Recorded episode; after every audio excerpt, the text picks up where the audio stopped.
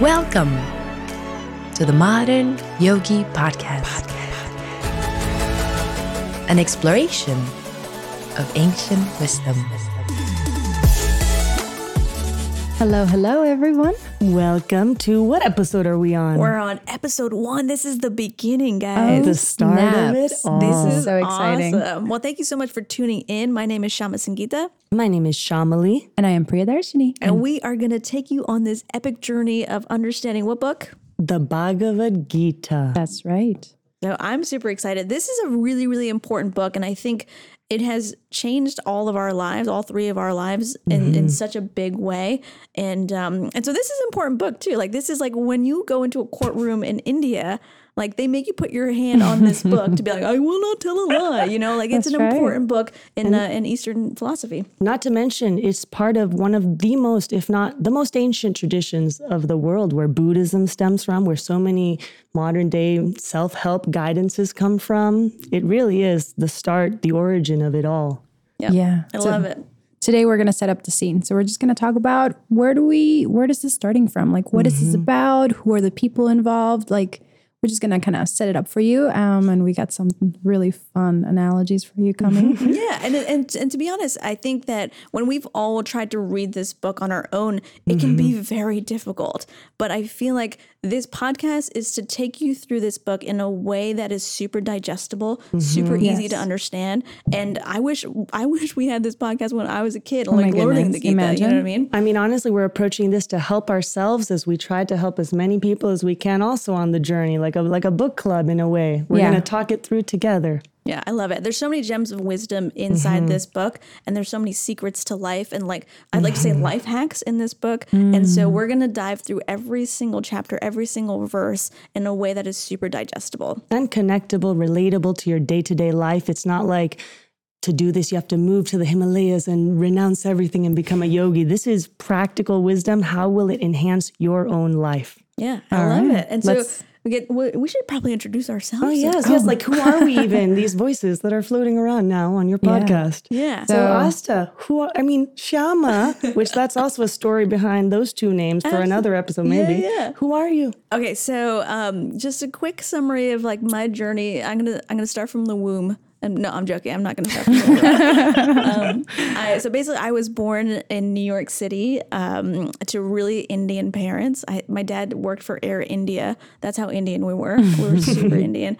And um, I remember after about you know 10 or 11 years we moved up to canada and so my parents were super conservative indian hindu parents i was dragged to temples every single sunday morning and I would go to like and so many different temples too. It wasn't like the same temple. It was like my mom would be like, "What's this flavor of the week temple?" You know what I mean? and so uh, she would take me to temples, and I would see all these different statues and deities, and like some of them were elephants, and some of them, you know, it was just like so confusing to me as a kid getting dragged to all of these temples, and so Right. um, I- I- Overwhelming, oh my god, one hundred percent, like super overwhelming. And like the thing was, I was an Indian kid growing up in America, and I didn't understand. Like I didn't understand a lot of the language. I didn't understand Sanskrit, and that's what the the priests were were talking. And like it, they they were speaking a different language completely.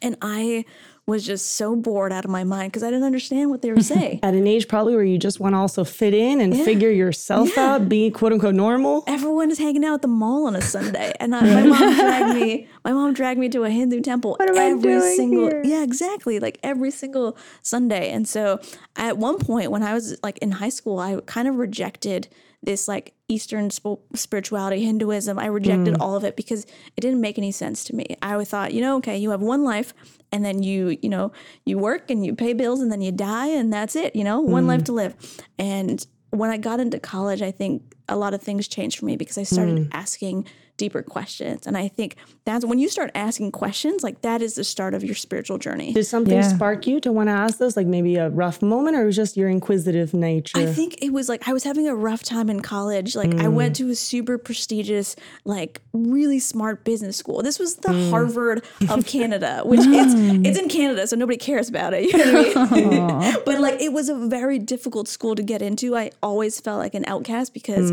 I uh, this is totally a side note, but I like took like arts and crafts in high school and I got it and like I weaseled my way into this really prestigious school. Wow. And so I was surrounded by geniuses and I felt so out of place. And I think we've all been to that place where we just feel out of place.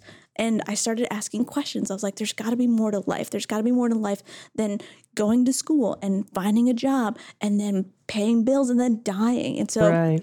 What's like, the point of all what's that? What's the point of all of it? And so I mm-hmm. started asking those questions, and I came mm-hmm. across this this Bhakti Yoga Club, um, and so I was like, "What is Bhakti Yoga?" Mm-hmm. and this is like a term like like that's been thrown around a lot these days, like this Right. word Bhakti, right? Right. Right, and interesting. You were raised also in a Hindu family, and mm-hmm. even you, what's bhakti Yeah, I, yoga? I had no idea what Bhakti Yoga was. I've never heard that term in my entire life. And I had been going to Hindu temples my entire life, right? And so someone explained it to me. There was like a club on campus called the Krishna Club, and hmm. it was about Bhakti Yoga philosophy. And I was like, what the hell is that? And so they explained that like bhakti means love in mm. Sanskrit and yoga, and like this is a term that we hear all the time of like yoga is like asanas and like shavasana Right. and Lululemon, you know what I mean? but like yoga is actually a Sanskrit word where it means to connect to something higher than yourself. And when mm. you combine those two words, bhakti yoga, it means to connect to something higher than yourself through love. And I mm. was like, oh my God, what a mm. beautiful concept. It's like you're connecting to something bigger than yourself through a loving relationship. And mm. I was just mesmerized by this club and the people that I met at this club. And then I was introduced to the to the book that we're talking about now, the Bhagavad Gita.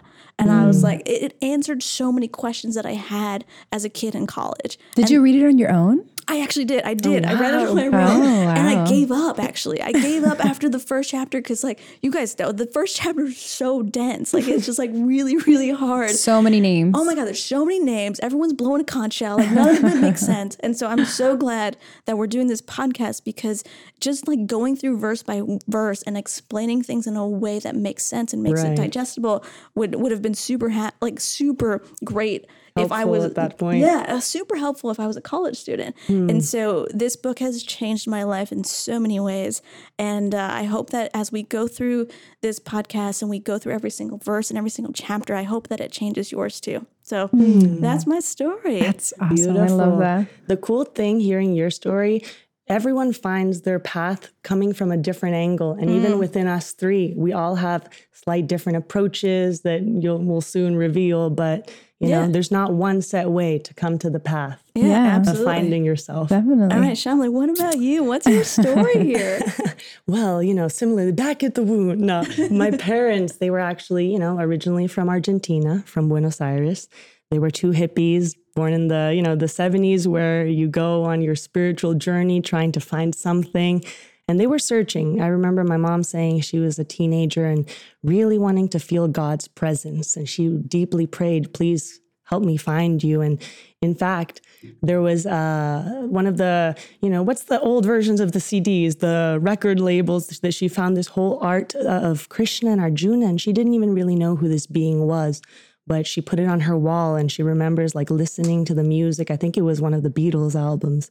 And she wanted to discover who is God? I want a mm. personal relationship with God.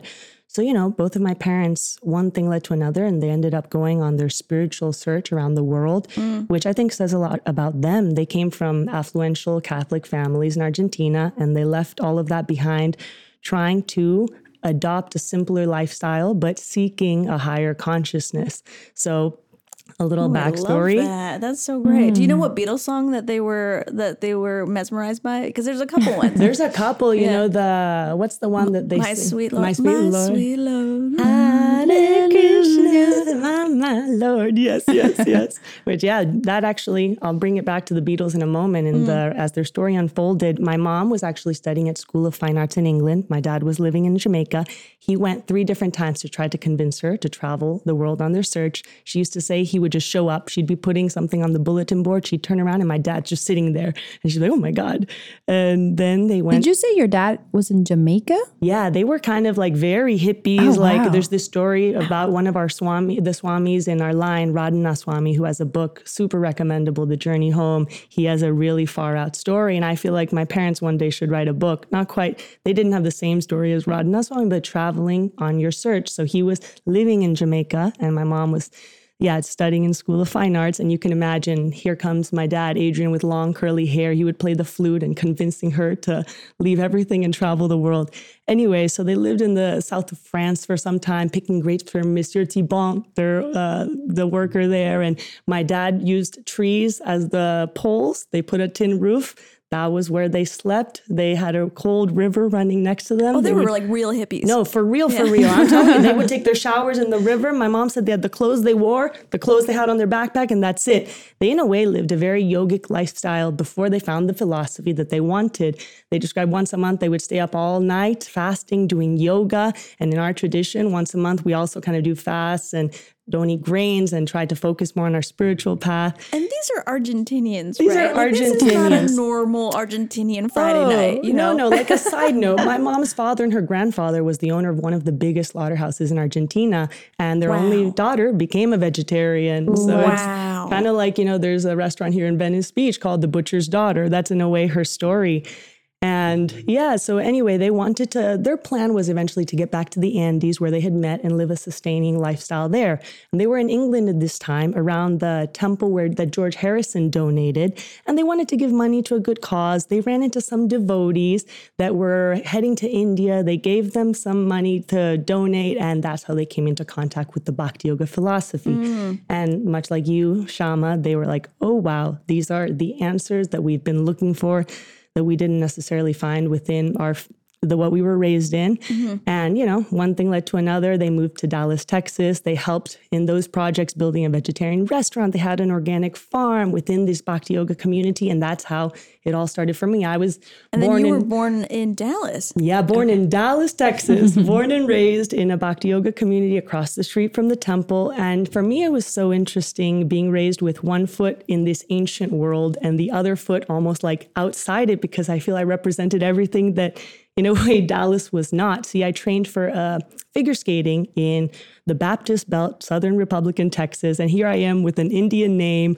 Argentine parents. I'm a vegetarian. I was definitely the oddball, but in a mm-hmm. way, it built confidence in who I am. And eventually, all the cool kids at the ice skating rink were trying kitchery with me. It was so oh man, I love that. um, and a little backstory on me I was a very hyperactive child. I couldn't sit for more than five seconds without jumping up and doing cartwheels. So my mom like signed me up in eight different activities. Poor her, driving me all over the place. Finally, she's like, choose two. I chose Bharatanatyam and figure skating. What is Bharatanatyam? Oh, Bharatanatyam is cla- right. What is it? Classical South Indian dance. So I'm I sorry, did. you're you're an Argentinian woman, like a child growing up in Dallas, Texas, and you. I mean, you look very fair skinned. Like you don't look like someone who does basic- Bharatanatyam. You know mm-hmm. what I mean? Like, it, like I was the only white kid in a room full of these classical, traditional. You know, they come from Indian cool. families, wanting them to do Bharatanatyam. And at that time, I was like, I want to be with my best friend who also does Bharatanatyam. Let's do it. So I did it for nine years. We were about to do our Arangetram and. Connecting the Gita, though, the Bhagavad Gita, to the pressure for me, ice skating was everything. I like trained 360 days a year, every day. For my goal was about to go to the Olympics representing Argentina in 2014. And my mom was constantly talking to me whenever I'd get super nervous before a competition.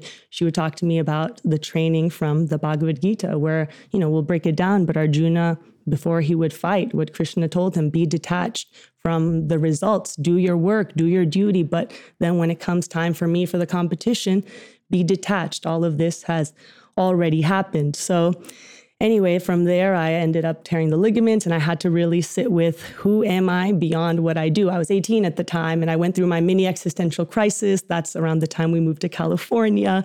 And I tried to rediscover my passions, got into many different things YouTube, spin teacher. And then after UCLA, I went through another little, you know, sometimes it's hard to figure out what is my duty, what is my dharma mm. when you went through your rough phase in college, figuring yourself out. Yeah. I think that's relatable to probably everybody.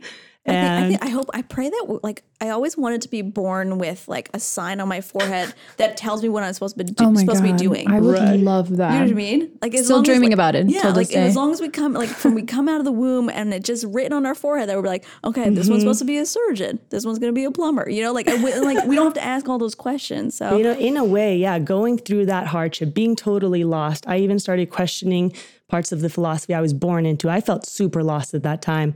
But when you come back to it and find the answers to these questions that sometimes plague us, it's with an even deeper sense of faith, belief, and conviction in it. And for me, throughout all of the journeys of my life, now I became from a caregiver, I became now a full time teacher, and I'm doing my master's with kids and seeing those little souls and how kids get it without even knowing they get it. Mm. For me, I always think of the teachings of the Bhagavad Gita.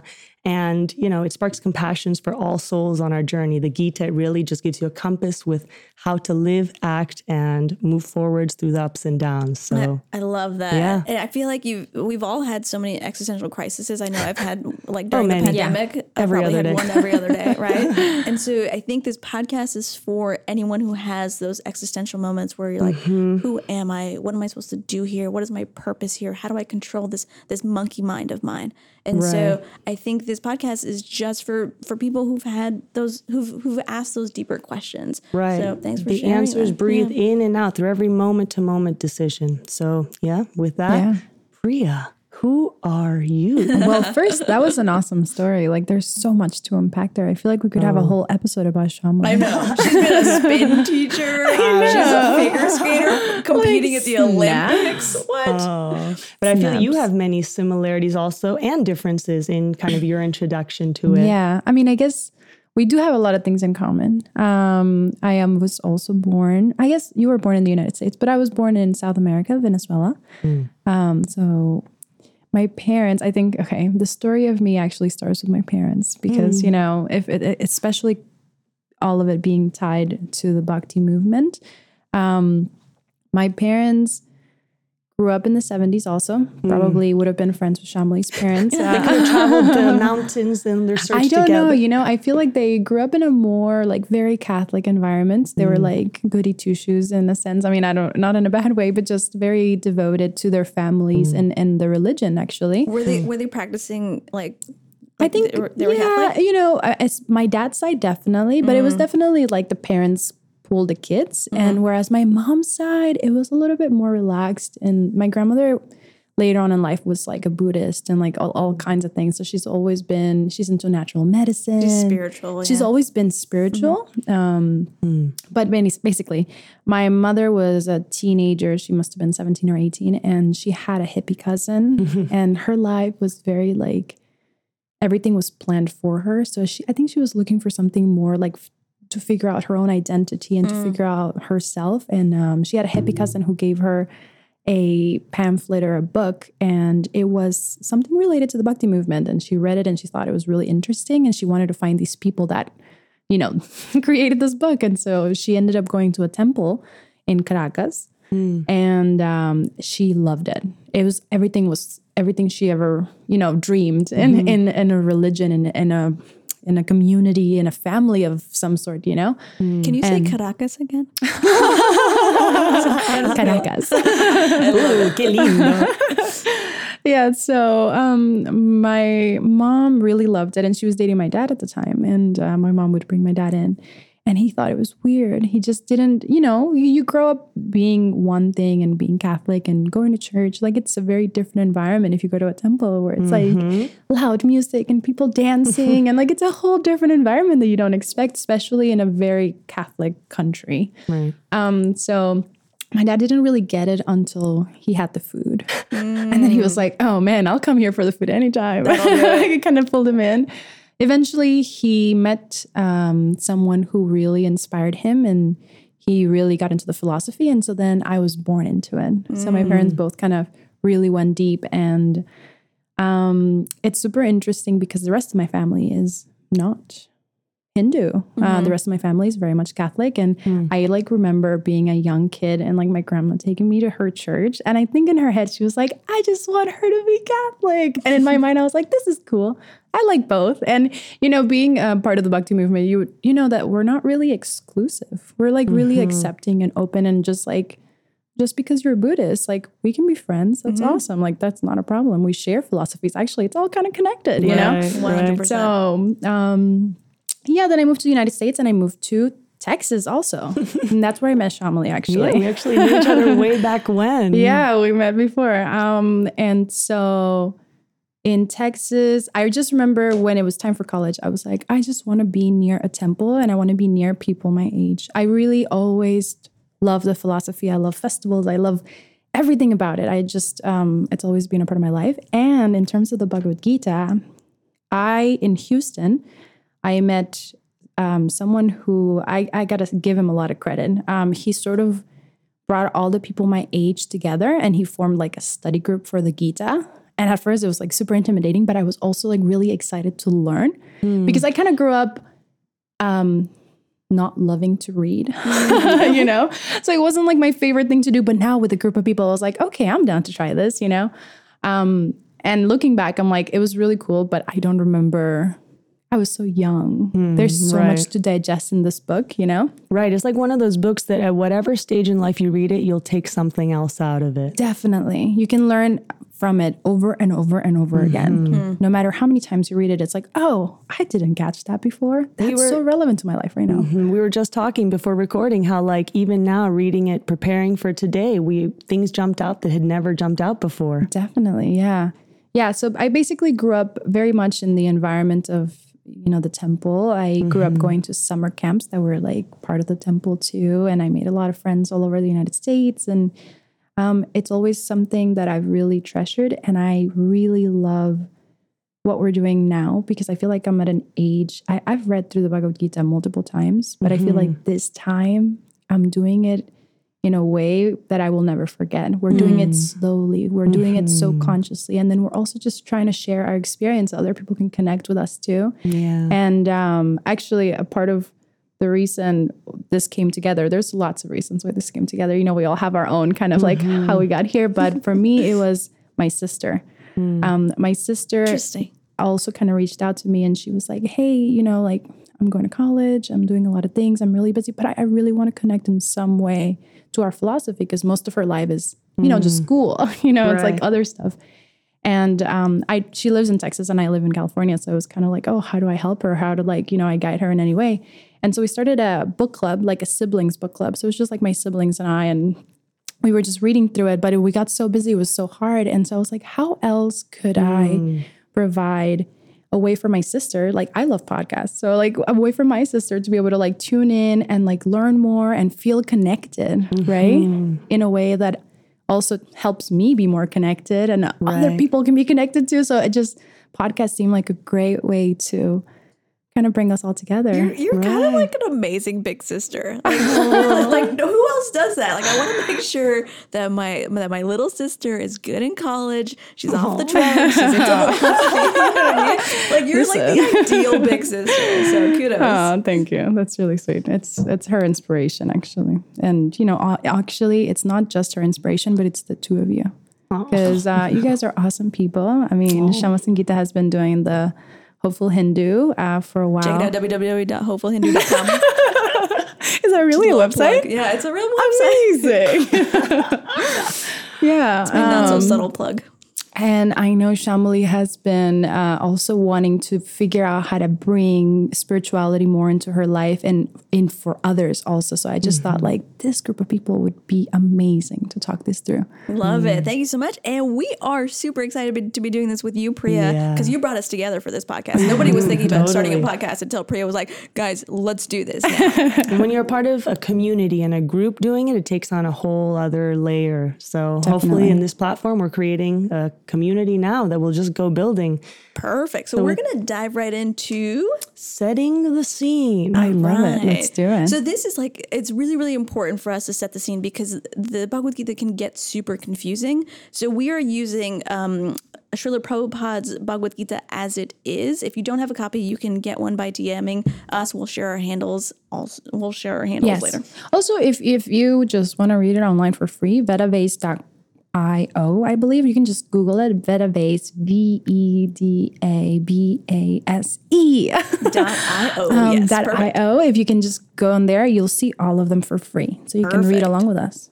Yep. So we are just going to be setting the scene. We're going to read it paragraph by paragraph and we're going to mm-hmm. do a little bit of a deeper analysis so that you understand because if you I've read this by myself when I was a, a college kid and I didn't understand any of it, right? And it's such an important like pretext to to understand what's actually happening in the Gita. Yeah, I actually, you know, I've read the Bhagavad Gita multiple times, and I don't know how I've never read this part. I think we always started like just chapter one, text one, and I just never read this, and it's awesome, and it's so simple and short. And let's get started. Love it. And Priya and Shamli, if you can uh, start us off with the beginning prayers. Oh yes, let's do it. Alrighty. Ready? Om Jnana Chakshurun Militam Yena Tasmai Shri Gurave Namaha Oh, I love that. It was so beautiful. that was Lord. great. And so the translation of that, just for if you don't know, is I was born in the darkest ignorance, ignorance, and my spiritual master opened my eyes with the torch of knowledge, and I offer my respectful obeisances unto him. And so whatever we do in this Bhakti Yoga tradition is that we all always offer respect to our teachers, right? Our gurus. Mm. You've heard that term Part of guru a before. long lineage of ancient wisdom coming down to mm-hmm. us. Yes. love it. So thank you so much for doing that, guys. All right, well, so we are on setting the scene. What is actually happening here? Okay, so I'll dive right in, and then we'll just talk about our commentary. We'll try to explain some terms that might be um, new to you, and if you know them already, then you'll you'll just get some more knowledge. So it's gonna be great. So although widely published and read by itself, the Bhagavad Gita originally appears as an episode in the Mahabharata, the epic Sanskrit history of the ancient world. The Mahabharata tells of events leading up to the present age of Kali. It was at the beginning of this age, some 50 centuries ago, that Lord Krishna spoke the Bhagavad Gita to his friend and devotee Arjuna. So maybe we pause a second and say, what do, what is 50 centuries? Do we realize how ancient? years. I think, Priya, you Googled it, right? I right? totally We googled were it because I was also this. thinking like 50 centuries. I, that's not a way my brain can compute time. So I just googled it 5,000 years ago. Um, that was the beginning of this particular age. I love that. Okay, so now we what we've established in this paragraph is that this book is just one giant conversation between two people, Krishna and His best friend and cousin, Arjuna. love it. Yes. right. love it. Okay, is there anything else that um, One thing worth mentioning, which I think we can totally go into later on, is Mm-hmm. that this is one chapter of a much bigger epic that's the greatest epic in India, the Mahabharata. So later Yes. on, we can give more info about that, but just, you know, it's part of a whole. Definitely. So their discourse is one of the greatest philosophical and religious dialogues known to man. It took place just before the onset of war. A great frati, whoa, what word? Frati, Fratricidal? Precisional. conflict between the hundred sons of Dhritarashtra and on the opposing side, their cousins the Pandavas or the sons of Pandu. Okay, so this is a lot. Who are these people? So I like to break it down as to how many you guys have seen The Lion King before. Yes. right? Yeah, yeah. So imagine like Pandu and Dhritarashtra are kind of like Scar and Mufasa. Okay, so Dhritarashtra, I can't even say his name. He's just he's he's the evil dude. Okay, so he's the Scar in the situation, and both of them are brothers. So uh, I like to call him Evil D because I cannot Lord. pronounce Dhritarashtra. I cannot pronounce it. You can do it. So Dhritarashtra. And, and they really represent justice, injustice, light and dark. And it takes place in this battlefield against both sides in a, such an epic story. Yeah, and so essentially these two are brothers, right? Pandu's the nice guy, so I like to call him polite Pandu, right? So I like that. yeah, both of them are brothers, nice. and the um the the sons of Dhritarashtra, the evil guy, evil D, he had a hundred evil sons. Okay, there was contraception wasn't a thing back then, so I don't know how he got to a hundred sons. I feel like you got to read the Mahabharata to learn actually how that happened. That's true. but There's probably a bigger story here that I'm missing, but there was a hundred. He had a hundred evil sons, and then polite Pandu actually had five really, really noble, um, great sons, and Yeah. one of those sons was Arjuna, who's who's one of our main characters. Um, how will you know? I actually have a really hard time remembering names. What's a good way for us to remember these people? So we have Evil D, which is Dhritarashtra. Yep. And then we have Polite Pandu. I love that. Um, I know Arjuna is the main character, and we're likely to remember him. But is there anything we can think of? Ah, yes. Okay, so Arjuna always has a mustache. I always think of him as the guy on the Pringles can. So, Oh my like, so, like, if you ever like go to a grocery store, you see a Pringles Mustache. can. I always think Arjuna. Okay. And he's like a skilled archer. So we'll say Arjuna the archer. Oh, I love Okay, that. That's better nice than the imagery. Pringles man. Yeah, I like it. One hundred percent. Mustache, archer. Yeah, skilled imagine archer the of the Pringles world. can holding an archery bow. Okay, Yeah, let's move on. Moving on. so, Dhritarashtra and Pandu were brothers born in the Kuru dynasty, descending from King Bharata, a former ruler of the earth, from whom the name Mahabharata derives. Because Dhritarashtra, evil D, the elder brother, was born blind, the throne was that was otherwise would have been his was passed down to the younger brother, Polite Pandu. Okay, so the, you know that epic scene from from The Lion King where Mufasa dies. On the cliff, right? He's about to let him go. Exactly. So mm-hmm. that's exactly what happens here. Is that mm-hmm. Mufasa dies, Polite Pandu dies, hmm. and that's when things get a little crazy. Power Great gets to people's analogy. heads, you mm-hmm. know? Yeah. Oh, that's it's me. Okay, when Pandu died at an early age, his five children, line. Yudhishthir. Yep, that's it. That was one of that's his eldest son. Bhima, Arjuna, Nakula, and Sahadev came under the care of, of evil D, who in effect became, for the time being, the king. Thus, the sons of evil D and those of Pandu Pandu grew up in the same royal household. Both were trained in the military arts by the expert Drona and counseled and revered by grandfather of the clan, Bhishma. This is important to note that when they're fighting against each other, they grew up together. These are your mm. family, your oh relatives, your friends. makes That- everything more intense. Yeah. Mm-hmm. Can we the can we break down the people again? Yes. I'm just like very much about like let's try to kind of remember the people. So again, we have Polite Pandu died, and then we have Yes, the his good five, five children. The good, the good children, right? The good five mm-hmm. children. yeah. So Yudhishthir, Bhima, Arjuna, the archer. And Arjuna then the the, archer. twins, Nakula and Sahadev. yeah, Yudhishthir is like supposed to be the The righteous one. the righteous older brother, mm, and then Bhima is like Hercules. He's really strong. He mm-hmm. can eat as much as I don't even know. We'll we'll get to that, but a strong lot guy, of yeah. people. Um, and then we know Arjuna, our archer, and then Nakula and Sahadeva are twins. Got it. Okay, so Palay Pandu dies, and then his five kids come under the care of the evil, evil uncle, essentially, right? Yeah. So, yet the sons of Dhritarashtra, especially the eldest, evil Duryodhana, what were we going to call him? Evil Duryodhana. Yeah, let's call him that. Okay. he hated and envied the Pandavas, and the blind and weak minded evil D wanted his own sons, not those of Pandu, to inherit the kingdom. It really is the Lion King with mm. the battle of the the jealousies going on mm-hmm. here. One hundred percent. It's also like like like Game of Thrones style too, Yeah. right? It's like I mean, everyone wants to inherit the kingdom. Yeah, all these guys got it from here. You, you got to know that, right? Yep. All right. Thus, Dur- Dur- Duryodhana, so he's also he's the evil D son, Mm-hmm. with Dhritarashtra's consent, with his father's consent, plotted to kill the young sons of Pandu, polite Pandu. It was only by the careful protection of their uncle Vidura and their cousin Lord Krishna that the Pandavas escaped the many attempts against their lives. so the the hundred evil sons are constantly trying to kill these mm-hmm. five good sons. Yeah. like constantly. And we'll find out later the true nature of Krishna, this being who just is always there to help. Thanks Yeah. to Krishna. Yep. If you want to know more about the stories and how they try to get, you know, how they were attempted to be killed multiple times, that's That's that's, the in the Mahabharata. Mahabharata. So if you want to know more about that, you can. Check that out. Love it. Definitely. Now, Lord Krishna was not an ordinary man, but the supreme Godhead himself, who had descended to earth and was playing the role of a prince in a contemporary dynasty. In this role, he was also the nephew of Pan- Pandu's wife Kunti, or Pritha, the mother of the Pandavas. So, both as a relative and as an eternal upholder of religion, Krishna favored the righteous sons of Pandu and protected them. the good will always prevail, oh, yeah. basically. Mm-hmm. So, yeah. Ultimately, however, the clever Duryodhana, the evilest son of evil D, mm-hmm. challenged the Pandavas to a gambling match. In the course of that fateful tournament, Duryodhana and his brothers took possession of Draupadi, the wife of the Pandavas, the good Pandavas, the chaste and devoted wife, oh, there it says, of the Pandavas, and insultingly tried to strip her naked before the entire assembly of princes and kings. Ooh. Krishna's divine intervention saved her, but the gambling, which was rigged, cheated the Pandavas of their kingdom and forced them into 13 years of exile.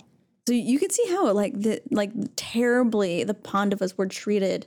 Um, you could see how terribly they were treated by the hundred evil sons, right? Like they Yeah. tried to to humiliate their wife. They tried to they sent them into exile for thirteen years. It was just a bad situation. They tolerated a lot, building Yeah, that's what the I was gonna say. of the battlefield. Like you, you can look at the, what the evil that was done, but you can also look at how good they were. Like mm. after being tried to be killed multiple times, after their wives being put in such a difficult position, after all these things, like they still were like, okay, we'll leave for 13 years. Mm. Like they're really mm-hmm. good, They're good, humble, humble you know? man, you know. Mhm. Upon returning from exile, the Pandavas rightfully requested their kingdom from Duryodhana, who bluntly refused to yield it. Duty bound as princes to serve in public administration, the five Pandavas reduced their request to a mere five villages. But Duryodhana arrogantly replied that he wouldn't spare them enough land into which to drive a pin. Oh my god! Imagine coming back from a forest after 13 years of exile, and you you come back and you think you're going to inherit your, you, the well-deserved kingdom, Yeah. and then the evil evil Duryodhana is like, "Nope, you don't get any of this." Zero. Yeah, like I get it if it was uh, just a person that an enemy of some sort, but this is like your family. That's a very difficult Yep, and to have to deal with. 100%, right? And throughout all of this, the Pandavas had been consistently tolerant and forbearing, but now war seemed inevitable. Nonetheless, as the princes of the world divided, some siding with the sons of evil D, others with the Pandavas, Krishna himself took the role of messenger for the sons of Pandu and went to the court of evil D to plead for peace. And when his pleas were refused, war was now certain. So they basically tried everything in their power to stop the mm-hmm. onset of this war. Because, you know, the Pandavas, they were men of the highest moral stature and recognized Krishna to be the supreme personality of Godhead, whereas the impious sons of evil D did not. Yet Krishna offered to enter the war according to the desire of the antagonist. As God, he would not personally fight, but whoever so desired might avail himself of Krishna's army, and the other side could have Krishna himself as an advisor and helper. Duryodhana, the most evil of evil D's son, the political genius, snatched at Krishna's armed forces, while Pandavas were equally eager to have Krishna himself. Mm, that So fascinating. a lot. That is wild. Imagine like Krishna's like, hey, you can either have me, one single person, Yeah. or you can have my army. And the evil guys are like, of course I'm gonna take your army. Right. Because they Yeah. didn't know the power of Krishna. His vision was They couldn't see it. Mhm. In this way, Krishna became the charioteer of Arjuna, taking it upon himself to drive the fabled bowman's chariot. This brings us to the point at which the Bhagavad Gita begins. With the two armies arrayed, ready for combat, and Dhritarashtra, evil D, anxiously inquiring of his secretary Sanjaya, what did they do? Okay, so we have to remember that evil D is blind, right? So he mm-hmm. has a servant, uh, secretary named Sanjaya, and so he, Sanjaya has kind of like a Mystical powers to see past, present, future, mm-hmm. people's intentions. right? And so that's why he asked his secretary, "What did they do?" And so that's the very first verse of the Gita, which mm-hmm. we'll get into the next episode. But the the scene is set with only the need for a brief note regarding this translation and commentary. The general pattern translators have followed in rendering the Bhagavad Gita into English and have been to brush aside the person Krishna to make room for their own concepts and philosophies. The history of the Mahabharata is taken as quaint mythology, and Krishna becomes a poetic device for presenting the ideas of some anonymous genius, or at best, he becomes a minor historical personage. Right. So just like the evil son of evil D, they a lot of people want to brush Krishna aside because they don't get his full potency. Not that these other authors are evil, but just you sometimes don't see it. Yeah, it becomes uh, like a fable instead of a real story that happened, or like, a, oh, learn from this, but it isn't real. And that just, we want to clarify this is actually very much happened. Oh my God, this is like this war actually took place in a place called Kurukshetra, which a place that you can visit in modern day India today. Yeah. So this is a very much real. I feel real like place. we could dedicate a whole episode to talking about the things that show also how real this is because you mm. can go to the battlefield of Kurukshetra. But, you know, we can expand upon that later because it's worth it. So, But the person Krishna is both the goal and the substance of Bhagavad Gita, so far as the Gita speaks of itself. This translation, then, and the commentary that accompanies its propos, what? Propose? propose to direct the reader of Krishna to Krishna rather than away from him. Yeah, the Bhagavad Gita thus becomes wholly consistent and comprehensible. Since Krishna is the speaker of the Gita and it is hmm. its ultimate goal as well, Bhagavad Gita, as it is, presents this great scripture in its true terms. I think here they're just trying to clarify why we're reading out of this particular book, why this book was made. It was because it hmm. was taken to be Krishna's words directly, right? Love it. Yep. In the title, it even says Bhagavad Gita as it is, which is the version we're reading, most original, most untouched, and truest to its meaning. Love it. Yes. All right. And so so this book is 18 chapters, 700 verses. We are going to go through every single verse with you on this podcast and explain it in a way that makes sense and we'll try to have some laughs along the way. Definitely. If you guys have any questions or commentary, um, Feel free to like reach out to us. Like we'll put our channels up in the the bottom of of the links of wherever we're posting this podcast. Our- our- we're still figuring out how it works. We have an official tech person producer who, who has got our back. But yeah, if there are any questions that you have, because it, it is a kind of a, a difficult read if you don't have you know the right people guiding you, and and you know we reach out to our our teachers and our gurus all the time just to understand this a little bit better. But if you do have questions, we'll put our handles inside of the caption, and you can reach out to us at any time to ask any questions. yes, that sounds great. So We, left got- it on a big cliffhanger here. The battle is ready to begin. The armies are staring each other down. What is about to unfold? We will all find out very soon. very soon. But before we get to that, we will be doing the introduction. So we'll be kind of going in order of the book, and so we're kind of reading through some of that and explaining a little bit. We're just basically your like I like we said before, your book club buddies, right? So we're reading through this whole book with you, um, and taking the most out of it and trying to make it fun and entertaining. Absolutely. And so it's kind of like, you know, when you go to the doctor and they give you a prescription and it's like he tells you exactly what you need to do. And so like this is kind of like you you read the directions as is, right? And so like it's it's not like whimsical interpretation. You read it in a mood of like it, in a mood of devotion. Yeah, because they say this book is non different from the potency of divinity and the source itself. So you'll see great transformations happening through the story as it unfolds in our own lives. Yeah.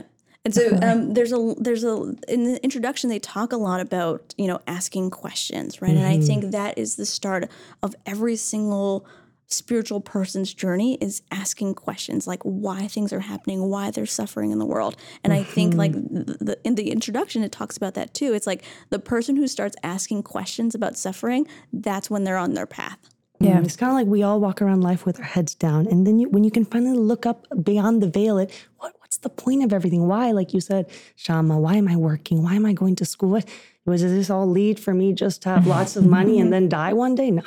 Yeah. There's something so much more fulfilling to be uncovered. Yeah, I love that. And and Arjuna kind of represents us, right? He's Yeah. asking those big questions like like who am I? What am I supposed to do here? Like uh, why am I on a battlefield? Why am I trying to kill people? Like all of those questions that we'll talk about in episode 2, he's asking all those big questions that we ask ourselves when we're having existential crises, right? Multiple times a year. and multiple times a year, right? And so we ask those questions, and we also have to remember that Krishna is no ordinary person, right? Yeah. he is the supreme authority on on on everything that has to do with spirituality, and so like he's seeking On advice everything. from him, and so I think it's uh, it's good that we we sneak in on this conversation to learn a little bit ourselves. Yeah. Looking forward to this, guys. I can't wait for the rest to unfold. All right. We'll see you next time. See you next time. See thank you you. for episode two. Thank you so much for tuning in.